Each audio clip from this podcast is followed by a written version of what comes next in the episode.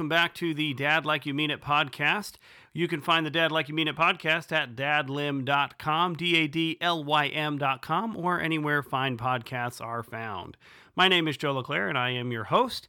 And I am excited to be back at this once again. It's been a quite a long break, and really that's because it's hard to have a podcast about being a good dad with four kids because the fact is you want to be a good dad. And so can't really talk about being a good dad unless I am a good dad, which means sometimes things like this have to go on hold. That's my story and I'm sticking to it. Anyway, I got to thinking, and this is not kind of the normal rant about dad stuff or discussion about dad ideas. Um, this is just something that kind of came to me from the Christmas season this year. Um, I started to really think about what it must have been like for Joseph to have Jesus, you know? And uh, whatever you believe, I think this is probably a good principle to follow. Um, but it's kind of this crazy mind game to think like, I've got like the creator of the universe in my hands. You know what I mean? If you think about like, this is God, right? Joseph knew that this was like God's son. This was like a, a holy royal thing. And he's holding this little baby and he's like, dude, I'm a carpenter. What am I going to do? Right.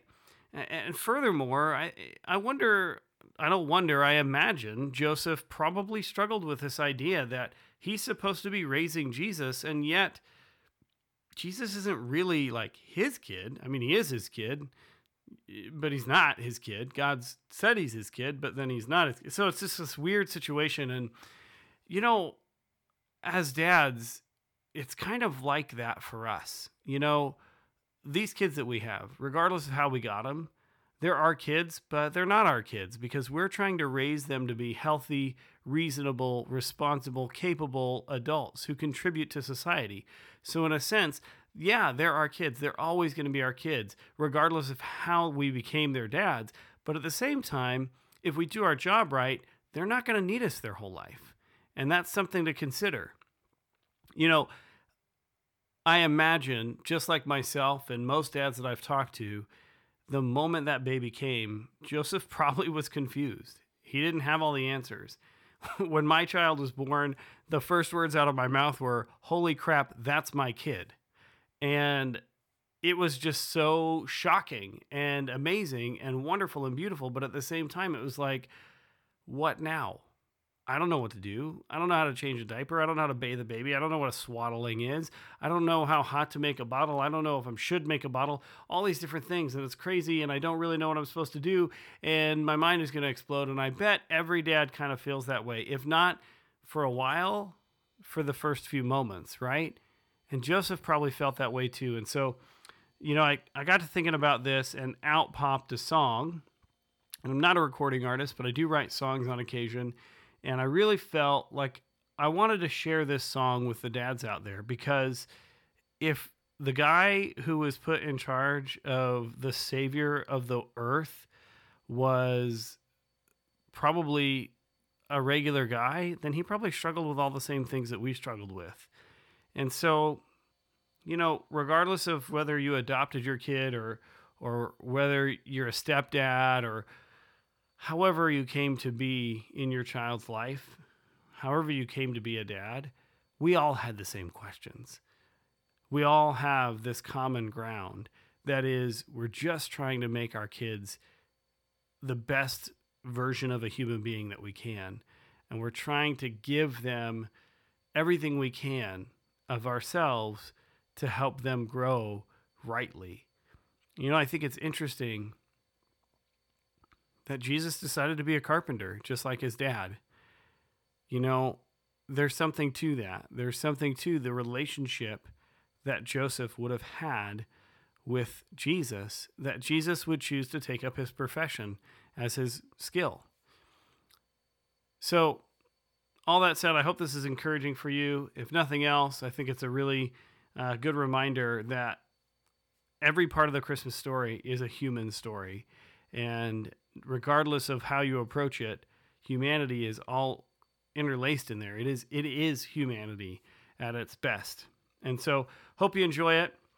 Hope I can get back with another podcast episode soon. In the meantime, I hope we can all dad like we mean it. there goes a call.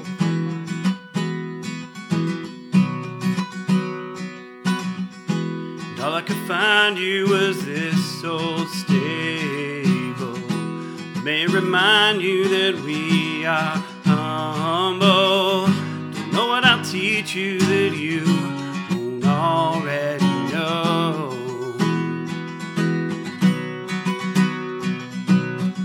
When your mama told me that you were on your way, have to admit I was more than a little afraid. Know this, buddy,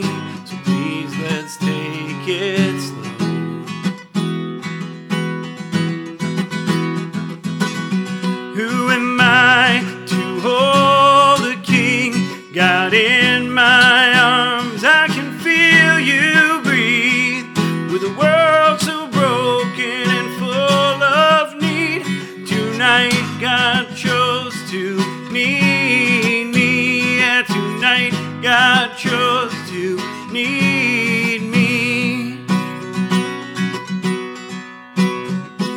In this moment, it all seems so surreal. Can't even explain exactly how it feels. Holding a baby that I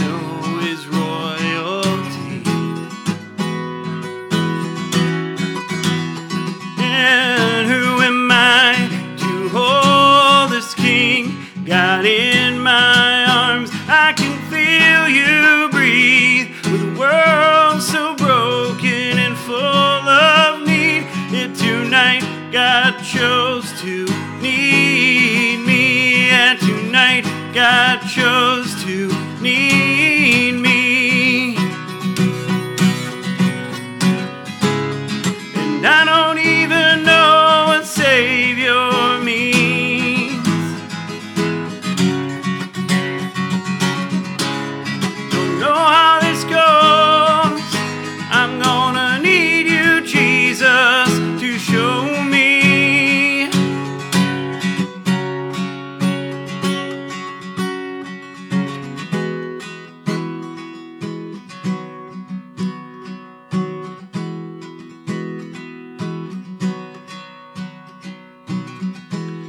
will I do when you get older?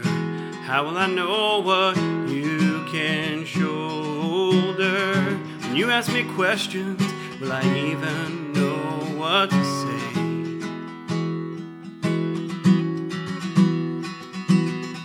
What skill could I teach you compared to Creator? What good to a Savior are nails and a hammer? Gonna do my best to ask God to show me the way. Who am I to hold this king? God in my arms, I can feel you breathe. With a world so broken and full of need, tonight God chose to need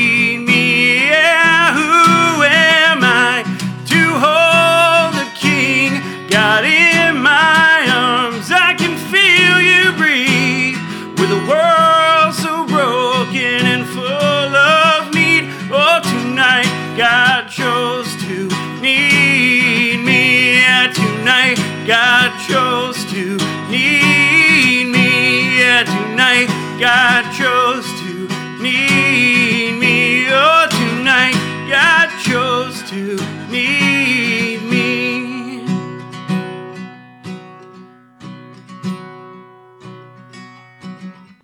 How tight do I hold you and are you too cold? So many things that I don't even know. Promise to listen when the Father speaks.